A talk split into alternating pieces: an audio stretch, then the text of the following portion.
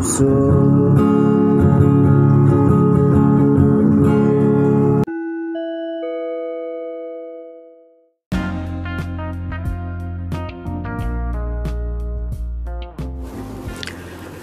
Welcome to Podcast Kopsus episode 13. Nah, sekarang saya sudah bersama dengan teman saya.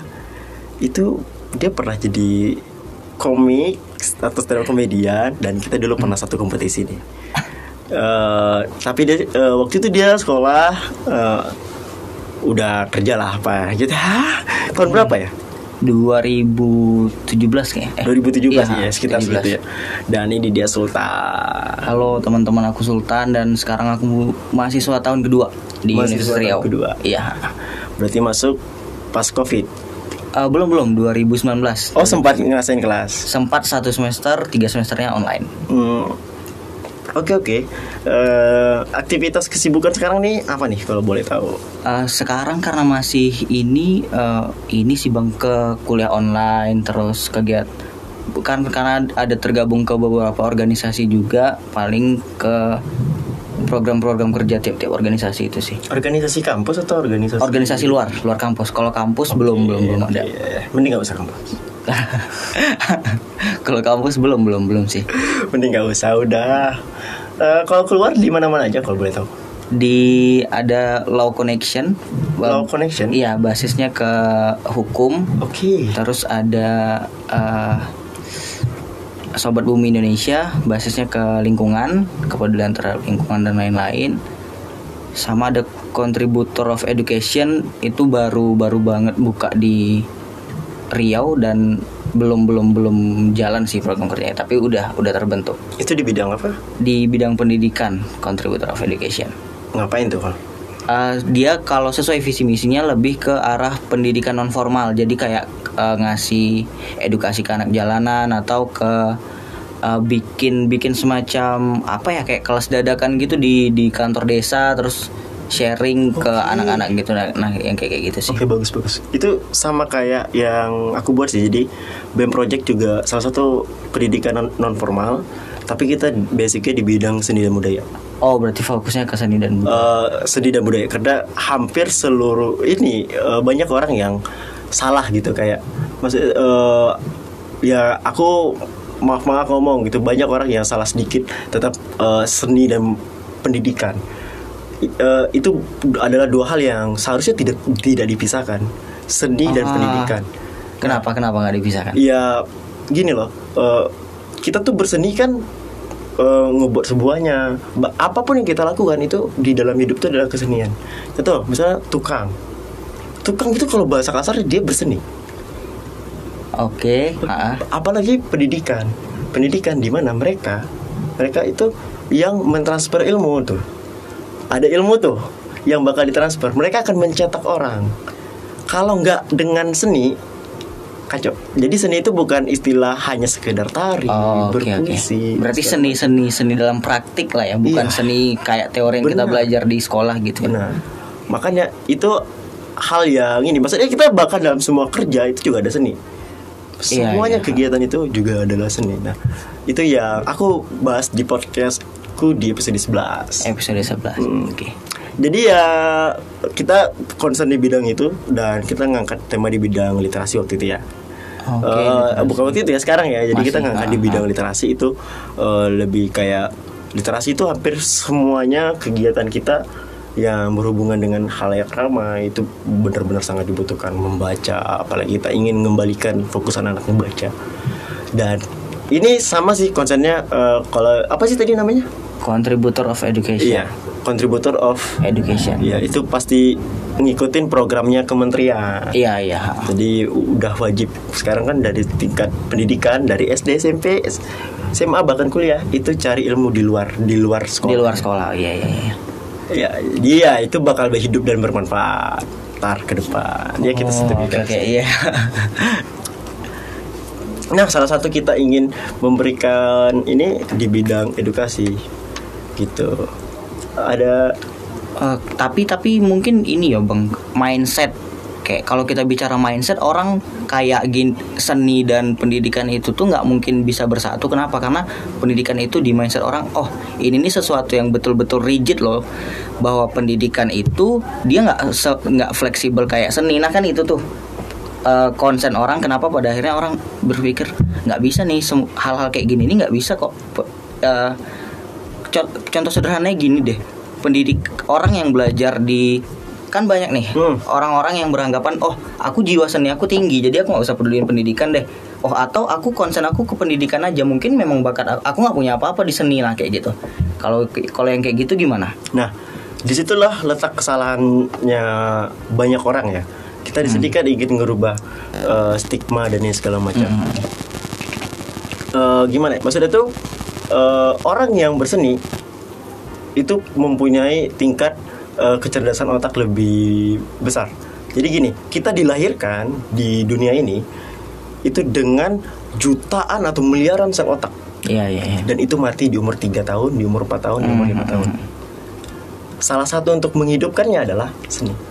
Oh, I see. Nah, bagaimana ingin mencerdasin orang kalau sel otaknya tuh belum dihidupin? Iya. Itu yang harus di apa ya? Jadi gini, kalau misalnya pasti pernah dengar dengan sistem kerja otak kiri otak kanan kan? Iya. Ya kan? Kalau otak kiri dia kalau seni dia menggunakan otak kanan ya. Kalau dia berseni dia menggunakan dua otaknya secara seimbang. Oh. Kalau dia belajar atau pembelajaran yang umum yang seperti itu formal, dia hanya menggunakan otak kiri. Otak kiri ya. Sekarang kalau dia bisa menyatukan seni dan pendidikan, otomatis dia akan belajar dengan kedua otaknya. Oke.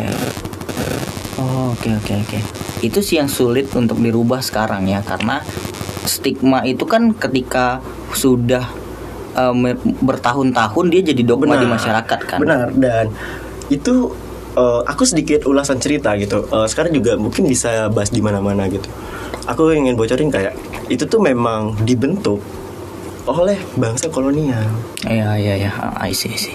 Karena jadi oke, kita suka ngebandingin tuh pendidikan di mana sih yang Finlandia ini segala macam tuh. Mereka itu udah menyatukan itu. Iya. Iya, itulah yang membuat kita tuh negara kita tuh tertinggal dan ini gitu. Jadi kita ketika belajar, jadi ini ada pernah nggak sih jumpa guru atau jumpa dosen, bapak nih enak. Iya. Bapak nih atau ibu nih susah. Ribet. Nah, bapak yang enak itu dia melakukan hal berbeda dan dia melakukan hal berbeda itu adalah seninya. Nah tapi ini bang, kalau biasanya kan ini nih yang masih juga masalah utama kita kayaknya di stigma masyarakat deh. Masyarakat itu pasti menjustifikasi orang yang berbeda itu adalah orang yang salah. Ya kan, ketika ada nih satu orang yang memberontak dan dia tidak menggunakan gimana sistem yang ada di suatu masyarakat, oh itu salah dong, harusnya pakai sistem yang kayak kami pakai. Nah kayak gitu, gimana nih sekarang caranya supaya terutama di pendidikan ini nih bisa diaktualisasikan, benar-benar diaktualisasikan ke masyarakat? Salah satunya adalah program kementerian yang disampaikan Pak Nadiem dengan belajarlah di luar sekolah. Jadi merdeka belajar gitu ya? Merdeka belajar. Oh, iya. Karena kenapa mereka harus dituntut untuk belajar keluar? Logikanya adalah gini. Misalnya nih ada guru yang menjelaskan A sampai Z. Oke, kita ingat, kita hafal. Tapi ingatannya nggak akan lama. Ada guru yang bertanya, urutan abjad apa? A sampai Z. Kita cari tahu sendiri. Tapi bedanya adalah kita cari tahu sendiri dengan kesenangan. Maka ingatannya jauh lebih lama. Oke. Itulah tujuan dari kementerian. Jadi kita disuruh belajar keluar, kita cari ilmu itu sendiri supaya kita bisa punya ingatan yang jauh lebih lama daripada guru yang hanya sekedar menjelaskan A sampai Z. Oke. Dan iya, kalau Sultan pribadi sepakat sih bang, karena satu hal yang menurut Sultan paling masalah di pendidikan kita adalah standarisasi. Kenapa? Karena ya udah, maksudnya pendidikan itu kayak yang abang bilang tadi, kalau kita kaitkan dengan seni, pendidikan itu juga bisa fleksibel kan. Nggak bisa dia kalau satu misalnya di daerah ini pakai sistem A, semua harus A, nggak bisa, ada kulturasi budaya dan lain sebagainya. yang bisa dia manfaatkan sendiri dan dijadikan kekuatan di pendidikan mereka gitu kan. Kalau menurut aku memang ada yang salah di bidang struktur dan standar gitu. Tapi standar itu penting dan perlu. Oke. Maksudnya tuh kita cuman salah standarnya. Ya. Oke. Bukan dengan menghapuskan standar. Bukan menghapuskan standar. Gini. Okay. Kita nih misalnya nih kita ada kita saling belajar. Sana sini gitu. Pembelajarannya matematika. Nah, itu ngajarin aljabar. Di sini tidak ngajarin aljabar. Sekarang pertanyaannya, kita juga butuh, padahal itu juga butuh tuh. Di mungkin dia ngambil bidang apa yang butuh aljabar ya? Statistik atau dia apa gitu. Nah, dia nanti masuk ke situ. Dia enggak belajarin aljabar, saya enggak. Iya. Nah, standar itu tetap butuh, tapi di sini tentang kebutuhannya dulu gitu. Jadi standar itu harus ada. Misalnya ada kurikulum ini, ada kurikulum ini segala macam. Nah, yang benar itu adalah bagaimana seorang anak itu tuh benar dia sudah tahu bakat dan minat dia dari umur sampai dia jenjang itu SMP minimal kelas 1 SMP. Jadi dari kelas 1 sampai 6 tuh dia itulah fase mencari tuh. Sekarang kalau nggak dengan seni, ini gimana anak ini bisa dapat? Tapi juga gini bang, masalah standarisasi. Oke, let's say standar itu memang penting kan. Standar itu anggaplah pemangku kebijakan yang bisa menciptakan sebuah standar. Tapi standar itu juga bisa bergeser ketika dia jatuh ke masyarakat. Kayak gini, contoh paling simpelnya adalah pasti mayoritas orang tua beranggapan anak yang pintar adalah anak yang pandai MTK. Ya. Nah, itu kan standar yang lahir dari masyarakat. Nah, itu salah gitu. Iya. Dan itulah yang coba ingin kita rubahkan. Kalau lagi-lagi hal yang udah masuk ke masyarakat ini salah. Nah, itulah program-program mereka-mereka yang sudah punya wawasan di bidang itu untuk menyampaikan dan menyebarin. Sekarang gini, jangan pernah menyalahkan satu orang yang salah itu, satu orang yang beda itu salah. Karena ketika Isaac Newton melawan gurunya, mereka nggak akan berpikiran kalau Isaac Newton akan menjadi nama yang fenomenal, bukan? Oke, sekarang kamu menyatakan dia salah, ini segala macam. Bisa jadi 5 tahun lagi kamu akan belajar sama dia. Oh iya. Kayak gini kan, contohnya kayak dulu ketika ada kita waktu ujian sekolah menjawab bahwa planet ke-9 adalah Saturnus, orang bilang itu salah, tapi ketika Pluto dihapus itu jadi benar kan? Iya, planet terakhir. Benar. Nah, iya kayak gitu deh contohnya. Ya, update itu juga itu. Bahkan deh, tahu updatean terbaru nggak sih? Kalau pusat peradaban itu di Kampar. Pusat peradaban Indonesia. Itu di Kampar. Oh, belum tahu. Kenapa tuh? Nah, itu lagi ribut tuh. Dan itu baru-baru updatean terbaru. Dan Candi Moratacus itu sebelum Masehi. Sebelum Masehi berarti jauh sebelum Borobudur dan I see. Dan bisa jadi nantinya ada lagi yang lebih tua kan? Iya, dan menurut Sultan itu logis bang, karena Indonesia itu juga kalau kita bicara filosofisnya dominan terhadap Melayu kan? Bahasa Indonesia aja kan asalnya dari bahasa Melayu. Oke, pusat peradaban masuk akal sih. Nah, ya. Kalau kita tanya sama orang-orangnya Kampar, orang sesepuh di Kampar gitu, pasti dia selalu ngomong kalau kita ini adalah sumber dari peradaban. Orang tuh udah ngomong dari awal. Padahal dia belum ngulik candi loh, yang baru ngulik ilmuwan Candi Moratacus itu baru-baru ini gitu. Lagi-lagi kan tidak update gitu. Iya. Dan ada fakta terbaru lagi nih, kalau kita bisa lihat di YouTube ini segala macam. Kerajaan tertua bukan Kutai. Jadi Kandis, dan itu di Riau. Oh. Kerajaan Kandis itu tertua. Oke, dan hubungannya adalah cikal bakal Kerajaan Sriwijaya. Dan mungkin itu tidak ada satupun buku pelajaran sejarah yang menjabarkan hal itu kan? Nggak ada yang... Bener. Bahkan Kerajaan Kandis nggak masuk deh kayaknya di buku IPS. Ya benar gitu. Ya itu dia gitu. Jadi ilmu tetap harus update. Karena itulah kita butuh belajar di luar. Oke. Aku mendukung program itu ya. Karena menurutku salah satu ketika Pak Jokowi memilih Nadiem sebagai pendidikan, wah ada kayak matahari atau cahaya cerah nih, cahaya baru, pendidikan diversifikasi bakalan, lah bakalan bagus nih. Kita tahu gimana track recordnya Pak Nadiem. Tapi jujur, kenapa program Pak Nadiem itu tidak berjalan adalah kondisinya corona. Ya. Tapi mau nggak mau adanya corona ini memang menjadikan menaikkan standar mutu pendidikan juga. Iya. Kita menurutku ya, ini hanya pendapatku gitu. Corona ini memang, kalau ada yang bilang ini perang senjata biologis atau apa segala macam, kalau aku berbeda. Jadi corona ini memang persiapan menuju era global yang benar-benar pure global. Kalian akan menggunakan semua teknologi.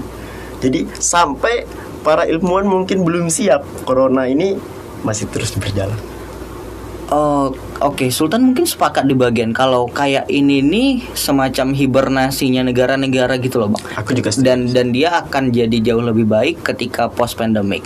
Nah, tapi yang jadi masalah kalau kita sambungkan dengan corona tadi ya, belum ada satupun negara di dunia yang ketika awal COVID ini benar-benar siap menghadapi itu di segala aspek. Kalau kita bicara kesehatan, mungkin Singapura dulu udah punya pengalaman kan di SARS. Tapi kayak di aspek ekonomi, pendidikan, dan lain sebagainya. Dan bahkan pendapat Sultan pribadi, kita, Indonesia itu lagi bingung nih, kebijakan yang gimana sih yang harus dipakai untuk aspek-aspek itu. Iya, benar-benar. Salah satunya seperti itu.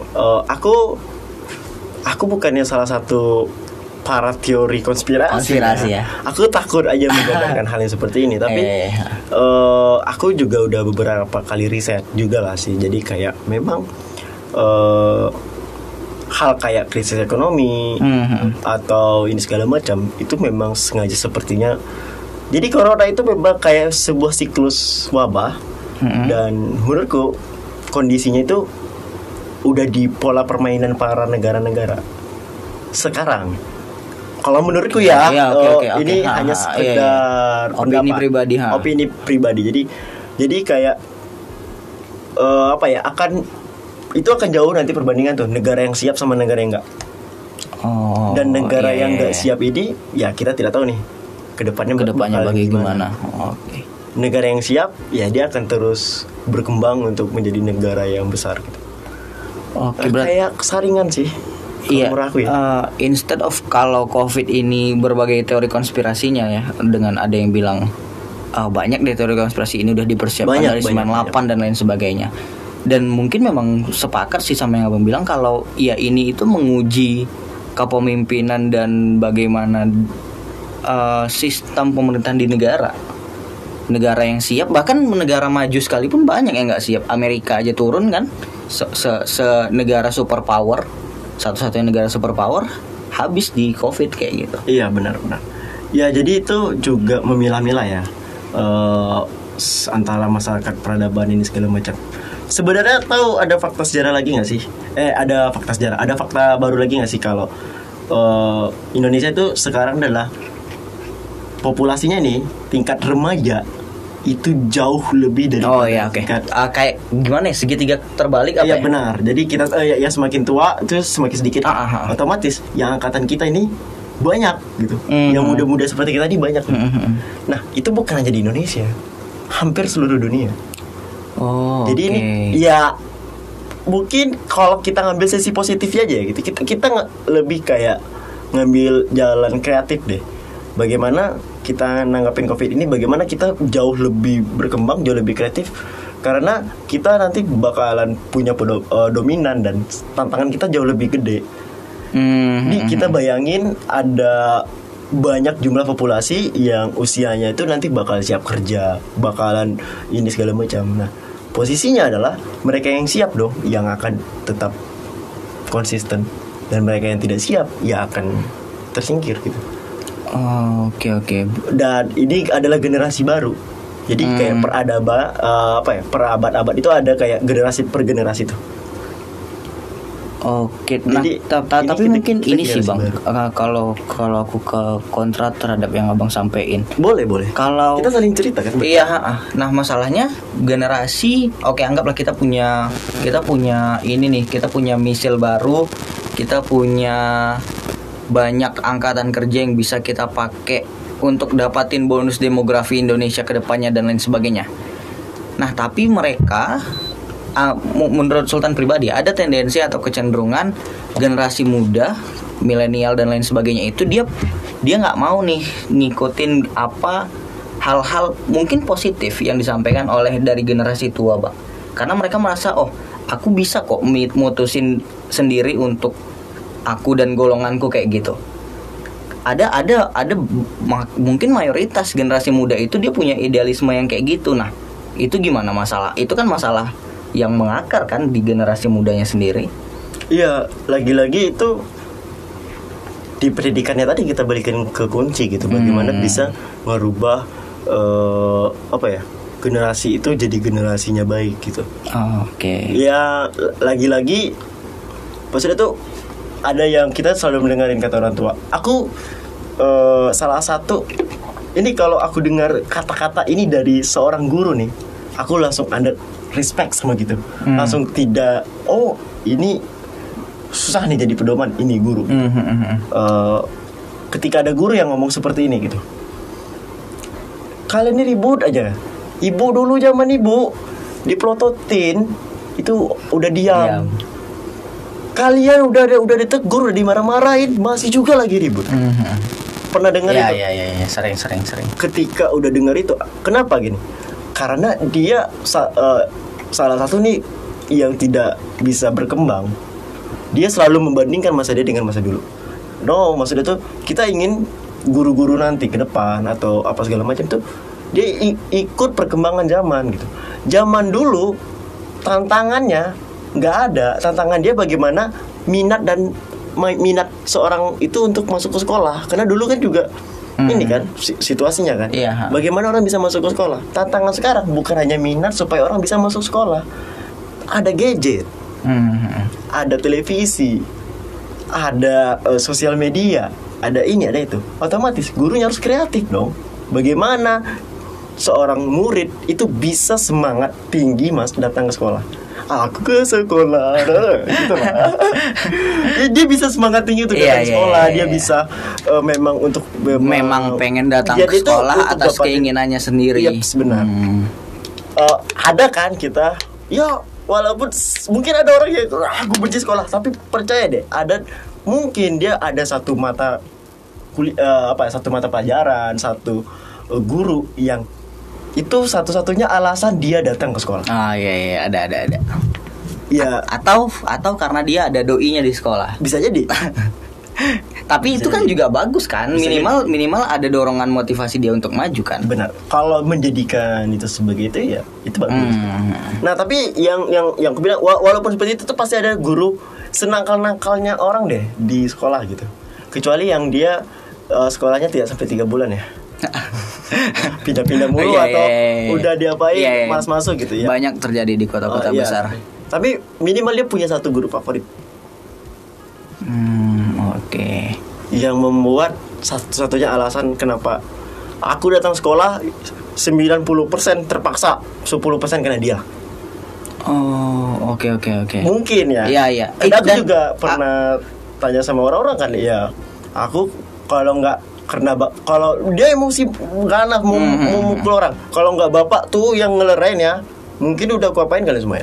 Ada yang mungkin orang seperti itu. Yeah. Dia punya respect, punya segan yang luar biasa tuh sama guru tuh, pastinya. Atau dia takut. dan Sultan punya tuh Bang, ada senior dulu kayak gitu. Dia memang ranking terakhir seangkatan, betul-betul ranking terakhir seangkatan. Tapi ada satu guru yang bisa nge-treat dia dengan maksudnya guru ini, kalau guru lain bilang, oh kamu bodoh kok, itu gak bisa, kamu gak bakal maju, gak bakal jadi apa-apa dan lain sebagainya. Tapi ada satu guru yang ngerespek dia, salah satu guru di sekolah Sultan. Dan dia ketika masuk ke kelas 2 atau kelas 3 ya, dia juara 1 di kelasnya. Dan bahkan guru-guru di majelis guru gak percaya dan ngetes ulang karena ngerasa, oh dia pasti curang ujian pasti dan lain sebagainya. Dan itulah berarti sebetulnya yang salah adalah cara bersikap terhadap si murid kan. Itu mungkin yang mungkin juga pesan buat guru-guru yang nantinya kedepannya akan mengajar gitu sih. Mereka juga harus Mungkin ini ya Bang masalah utamanya. Ada kita nih sama generasi tua atau guru-guru itu ada kesenjangan jarak komunikasi yang jauh nih. Salah satunya juga seperti itu. Proses komunikasinya kan beda. Nah, apakah yang akan timbul nih pertanyaan, siapa yang salah? Langsung ya, seperti itu kan. Orang tuanya kah atau anak mudanya kah? Ya dua-duanya gitu. Lagi-lagi orang tuanya seharusnya bebas, tapi dominan itu pasti yang lebih tua, karena yang lebih tua itu mereka tidak diajarkan bagaimana mendidik itu bisa ngikuti perkembangan zaman. Nah, yang kita alamin sekarang ini dengan corona adalah kita tuh dilatih untuk mengikuti perkembangan zaman. Oke. Jadi kita balik ke yang tadi nih, topik yang corona tadi nih. Nah, yang aku bilang generasi kita ini dilatih untuk bisa ngikutin perkembangan zaman. Bahkan guru umur 60 tahun pun pakai Zoom sekarang ya. Harus seperti itu ya. Karena orang tua Sultan guru ya. Guru udah lama lah, udah dari kuliah ngajar sampai sekarang. Itu salah satu yang ingin ingin diangkat tentang pendidikan kita gitu. Tapi aku takut maksudnya tuh yang pendengar podcast ini kan rata-rata umur dari umur 23 sampai 30-an nih. Semuanya berumur lah. Iya. Mereka pasti punya pola pikir berbeda. Silakan komentar. Jadi kalau kalian masuk ke Akor, jadi itu ada bagian kalian bisa ngirim komentar di situ. Oh, dari Akornya. Dari Akor, dari komentar itu berupa VN. Dan aku bisa nge-reply tuh VN. Canggih ya zaman sekarang. Iya. Nah, aku mau berharap nih mereka download Akor terus reply. Kalau mereka merasa nggak setuju dengan pendapatku atau pendapat Sultan. Oke. Silakan berkomentar pedas via Akor tadi ya. Ya, nanti kita bakal bikin video klarifikasi. Video audio Akor audio klarifikasi. Audio klarifikasinya. Iya. Kan lagi ngetren ya seperti itu ya. Iya, sekarang pendidikan di Badan kuliah jurusan apa? Jurusan Ilmu Hukum, Fakultas Hukum Universitas Riau. Oke, di Goba. Ya, di Unri Goba. Gimana masuk hukum menurut? Kalau Sultan masuk hukum bukan karena ingin memperbaiki hukum ya, bukan kayak yang sekonyong-konyong.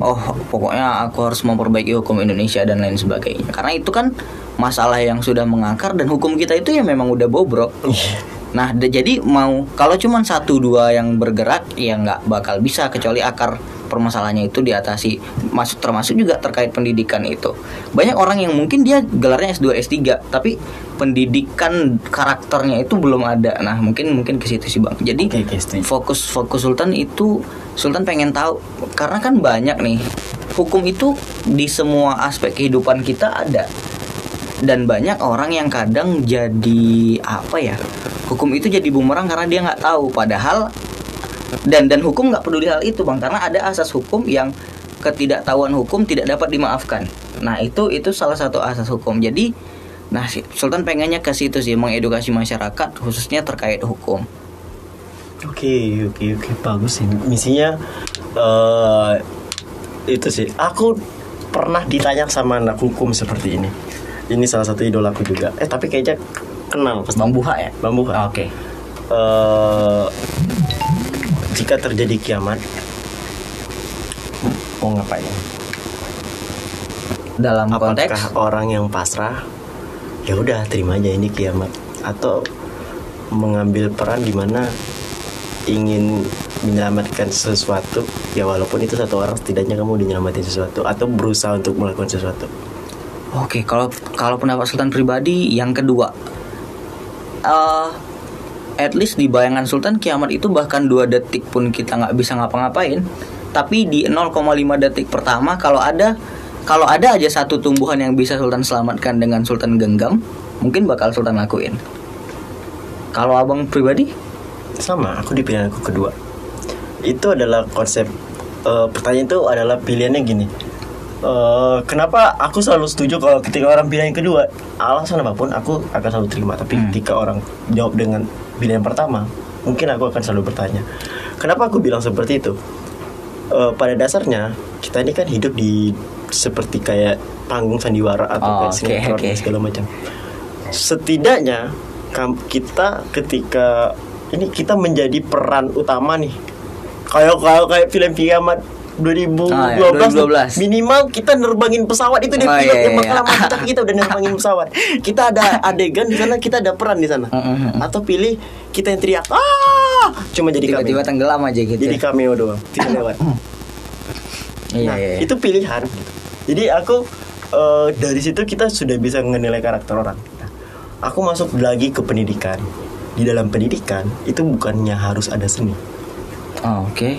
Tapi dia harus pintar dalam psikologi. Oh, oke. Kenapa harus ngerti psikologi? Psikologi kan lebih ke apa ya, ke, ilmu tentang kepribadian atau sifat atau karakter manusia kan. Nah, balik lagi yang di pertama tadi nih. Kalau misalnya apa ya, ada anak yang mempunyai dari umur 6 tahun, ya kan kita sekolah SD TK ya, atau SD kelas tahun. Itu setelah 7 tahun ya, sampai umur 13 tahun itu cuma punya jarak berapa tahun? 6 tahun paling ya, 6 benar, sampai kan? 7. Nah, itu harus dibentuk oleh orang-orang yang benar-benar paham psikologi loh. Kalau pendidikan kita yang benar-benar pure lah. Kenapa seperti itu? Nih, seorang anak yang belajar dalam usia itu, jadi kita sebagai seorang guru, kita udah tahu dia cikal bakalnya kemana. Karena kita ngebelajarin jiwa dia, kita ngebelajarin ini dia, kita harus ngebelajarin ini dia. Kita back ke guru SD kita di mana satu guru ngepegang hampir seluruh satu kelas ya. Iya. Dan semua mata pelajaran. Iya. Itu bagus. Tapi sayangnya guru itu tidak punya ilmu psikologi. Kebanyakan. Aku lebih inginnya bagaimana SD itu ya, kalau aku pikir itu posisinya lebih ciut. Jadi maksudnya tuh satu guru ngepegang 10 murid doang. Tapi intens. Oke. Iya sih, karena dia fondasinya kan. Fondasinya kalau nggak kokoh ya. Guru dasar itu sendiri. Iya, malah kasihan ya bang, guru-guru yang dia fondasi dan dia yang menentukan kayak gini deh, kayak kita kita punya bunga, kita nih yang nentuin arah bunga itu nanti bakal dia lurus atau bengkok. Tapi salahnya kondisi di negara kita adalah guru-guru di tingkat lebih lanjut lah yang punya kondisi finansial yang lebih mapan dibanding mereka. That's right, itu salah. Oke. Itu kesalahan. Iya. Ya sebenarnya juga yang lebih tinggi kayak udah S2 atau ini memang harus punya guru atau ini yang jauh lebih hebat ya. Iya. Tapi bedanya adalah satu orang ini udah bisa megang 40 atau 60. Kalau kayak di kampus itu 60 atau lebih banyak, itu kayaknya lebih wajar. Jika pondasi tadi itu lebih nih. Jadi seharusnya SD itu 10 orang doang. Udah naik. Siswa lebih. Kenapa? Karena dia nih orang nih udah terbentuk kokoh ini segala macam. Dia udah bisa belajar dari mana aja. Guru ini lebih kayak ke orang yang di bidang pendamping psikologi sama dasar-dasarnya. Jadi seharusnya pendidikan itu yang di Finlandia itu sistemnya seperti itu. Jadi guru itu fungsinya cuman sebagai pelurus. Tapi yang menjalankan yang ini, yang mencoba untuk bagaimana itu bisa jalan apa segala macam, itu murid.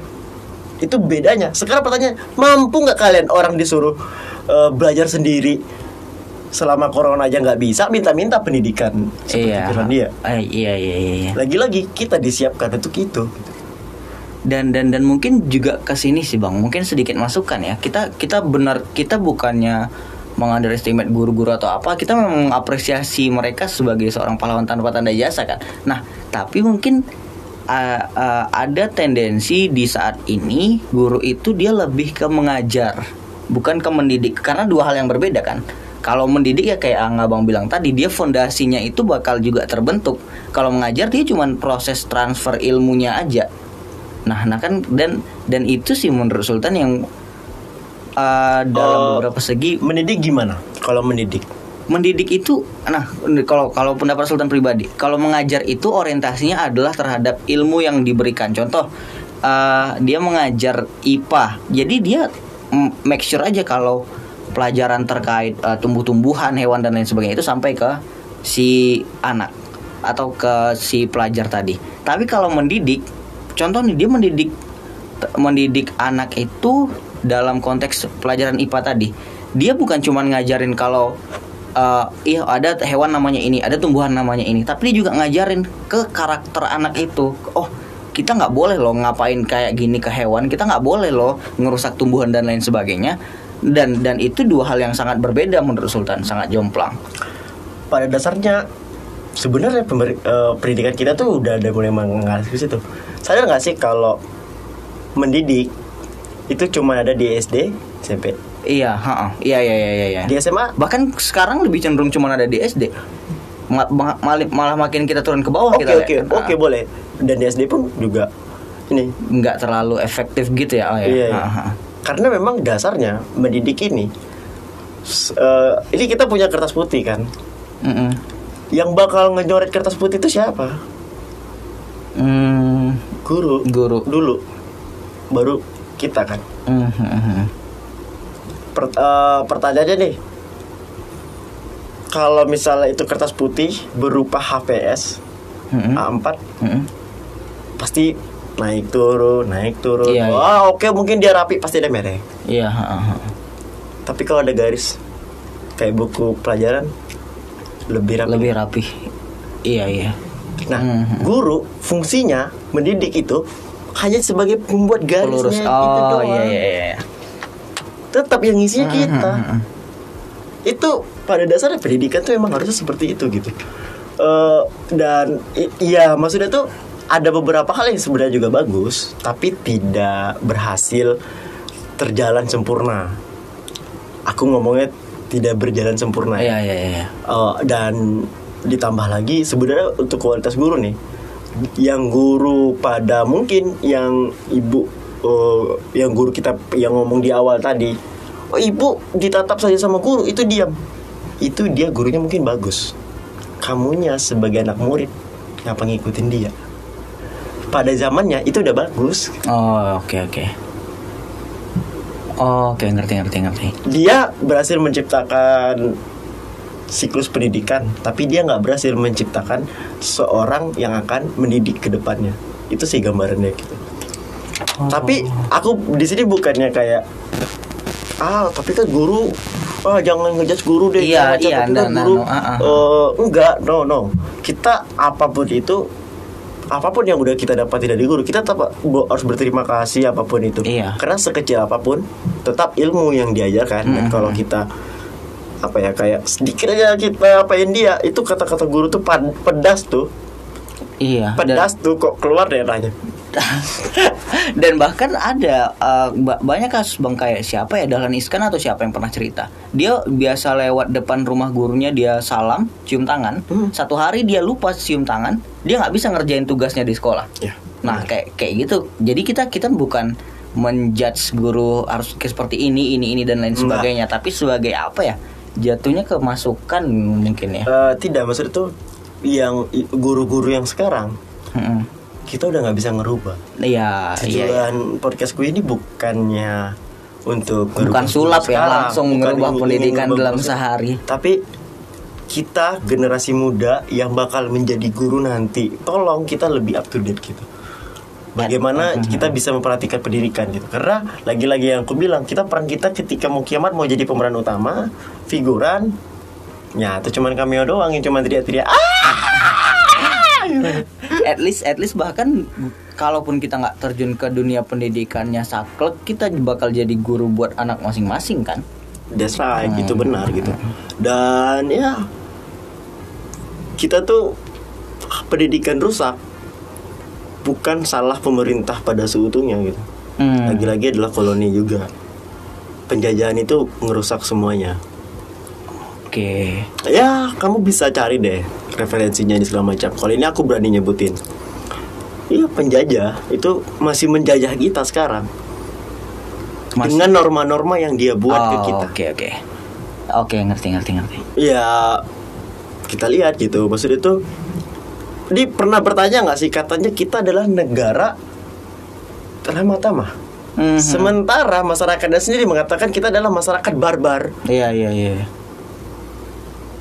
Kontradiksi sekali. Ya, itu udah dirubah. Itu udah dirubah gitu. Mm-hmm. Orang yang pendidikannya, orang yang menjadi karakter-karakter seperti itu semuanya udah dirubah sama penjajah. Kita tuh jadi korupsi ini segala macam, itu penjajah yang buat. VOC bangkrut kenapa? Korupsi. Di tubuh VOC-nya sendiri. Iya sih. Bahkan kalau bicara penjajah wilayah kita, nah itu Sultan masukin sedikit konten hukum ya, Pak. Iya. Bahkan di kita itu kenapa mungkin ada orang bertanya-tanya, kenapa wilayah Indonesia cuma segini? Dulu zamannya Gajah Mada itu Brunei wilayah kita, Malaysia wilayah kita kan. Nah, itu balik nih. Ini nih ke konsensus internasional namanya asas uti possidetis juris. Jadi negara merdeka wilayahnya mengikuti wilayah bekas jajahannya. Dan itulah kenapa alasan Papua sampai sekarang itu masih protes, Bang. Karena Papua itu belum ada Portugis masuk ke sana, belum ada Belanda masuk ke sana. Kalau kita cari sejarah yang benar-benar sakleknya ya, mungkin sempat berusaha untuk menguasai dan lain sebagainya, tapi nggak pernah tuh yang betul-betul dinobatkan sebagai wilayah jajahan Belanda. Nah itu yang mereka makanya protes dan lain sebagainya. Terus Pulau Natal itu wilayahnya Australia kan. Padahal jarak kita ke dia itu cuma 1.500 km. Dari Australia itu 60.000 km lebih. Kenapa itu masuk wilayahnya Australia? Karena mereka nggak pernah dijajah pulau itu. Nah kayak gitu. Jadi ya dampak dari penjajah itu mungkin hampir ke segala aspek ya. Dan kayaknya nggak bisa dihilangin nggak sih Bang? Aku mau ngebukanya tapi ada sedikit perjanjian sama beberapa seseorang. Jadi ya nggak ada masalah. Iya. Tapi aku mau jelasin sedikit gitu. Kalau aku mau cuma buka gambaran sedikit aja gitu kayak ya ada gambaran kalau memang kita di keadaan negara-negara ini hanya tren doang. Keadaan negara hanya tren doang. Negara ini hanya tren doang. Nah, kenapa tuh? Ya kayak ada zaman-zamannya doang gitu. Ada fase-fase tertentu. Karena kemungkinan tar tuh ada yang namanya fase kita cuma satu negara. Oh, oke. Nah, dapat poinnya. Dipecah-pecah negara deh. Mm-hmm. Itu cuma fase-fasenya tren-trenan doang. Dan apa ya? Kita tuh salah satu kuncinya Indonesia, Asia, Nusantara. Nusantara. Oke. Ini ya penggunaan Ki Hajar Dewantara ya, Nusantara. Nusantara ini salah satu kuncinya dan pusatnya. Aku cuman bisa ngasih clue itu deh. Kayaknya kalau mau yang ini banyak sih bisa mungkin lihat di kalau Nun, bisa lihat di ini Cak Nun, bisa lihat juga di sini. Mungkin sebagian orang mengatakan itu konspirasi terparah ini segala macam, tapi perlu diingat aja kalau sekarang lagi banyaknya terkuak sejarah-sejarah baru. Iya, dan nah itu satu Sultan Nun udah ngomong itu. Sultan masuk di situ sih Bang, di poin tentang sejarah. Sultan adalah ini pendapat pribadi lagi ya baliknya. Sultan adalah salah satu tipe orang yang percaya bahwa sejarah adalah milik bagi mereka yang menang. Oke, jadi siapapun yang menang di masa lalu mereka bisa menulis ulang sejarah. Nah, Sultan tipe yang percaya dengan hal itu sampai sekarang. Ingat pesan terakhir dari Bung Karno? Yang mana? Bung Karno banyak nih ngasih pesan. Iya, pesannya adalah jangan lupakan sejarah jas merah. Oh, jas merah. Iya. Itu pesan terakhir itu. Mm-hmm. Itu bisa dibilang kayak itulah dalamnya itu. Oke. Aku nggak mau bahas panjang-panjang lebar karena apa ya? Malas aja gitu. Belum waktunya. Walaupun capable di situ ya. Sudah mulai banyak media-media lain yang udah mulai nge-. Iya. Bahkan ada yang mengatakan kayak VOC bahkan sampai sekarang masih ada gitu kan ini segala macam. Mungkin kalau ini siapa tahu salah satu pendengar podcast Kopsus ya Bang. Podcast Kopsus ada mungkin Nesi Judge dengar, dia bisa coba cari tahu kan tentang teori ini. Ya, cari tahu.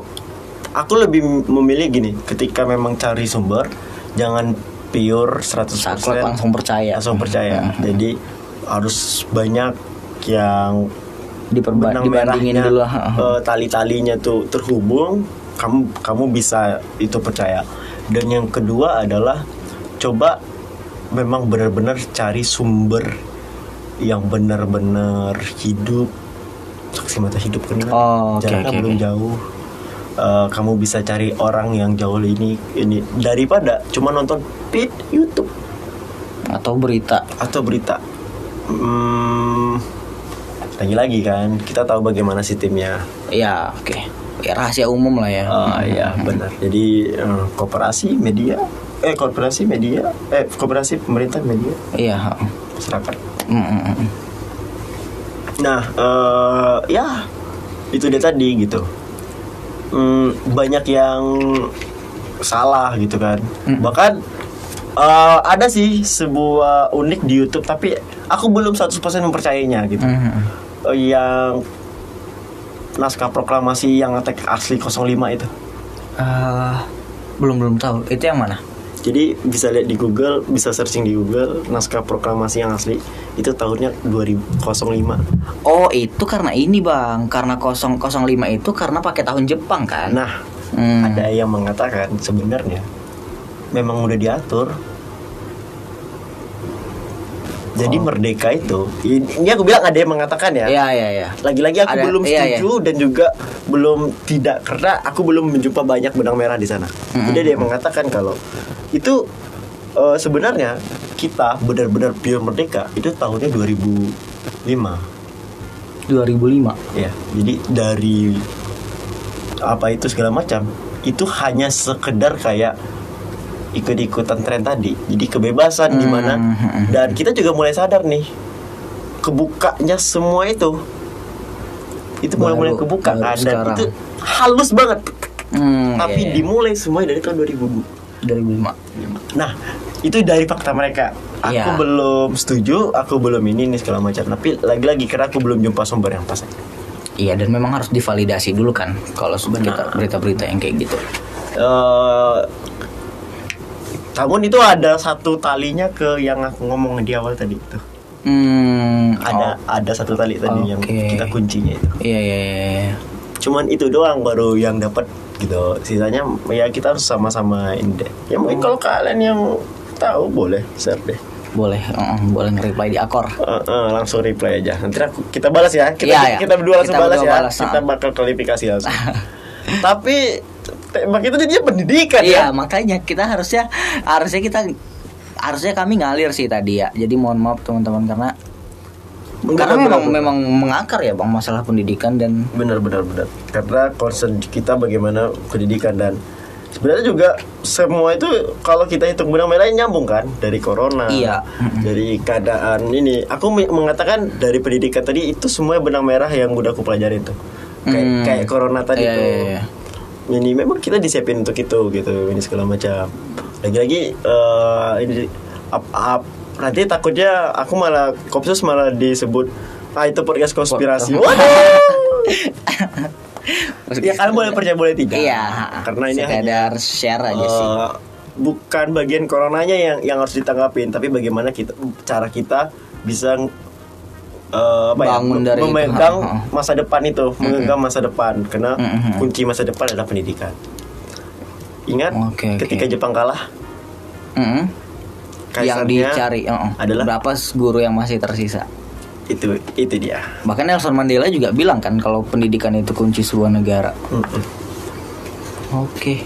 Ya mungkin ada yang generasi cebong, generasi apa satu lagi?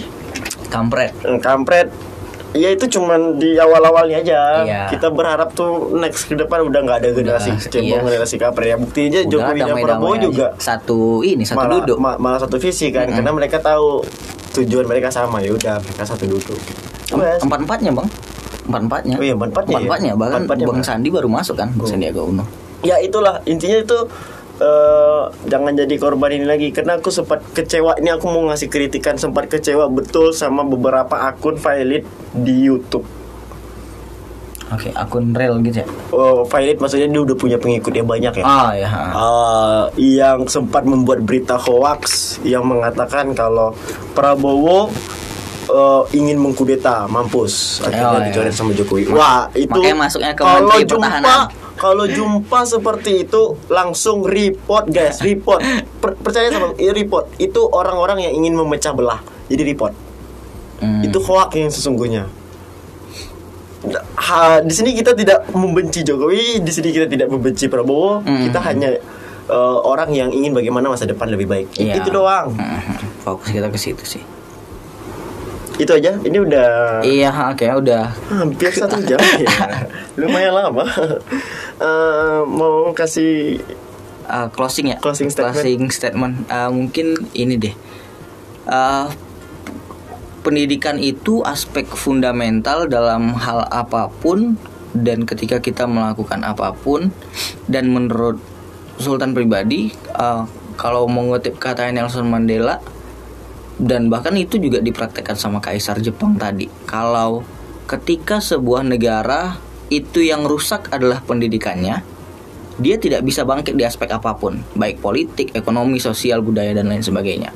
Tapi ketika anggaplah seperti Jepang yang udah hancur-hancuran, udah sehancur itu, tapi dia masih bisa nih bangun pendidikannya lagi. Dan itu mungkin mindset yang harus ada di masyarakat kita. Dan satu lagi yang paling penting adalah stigma.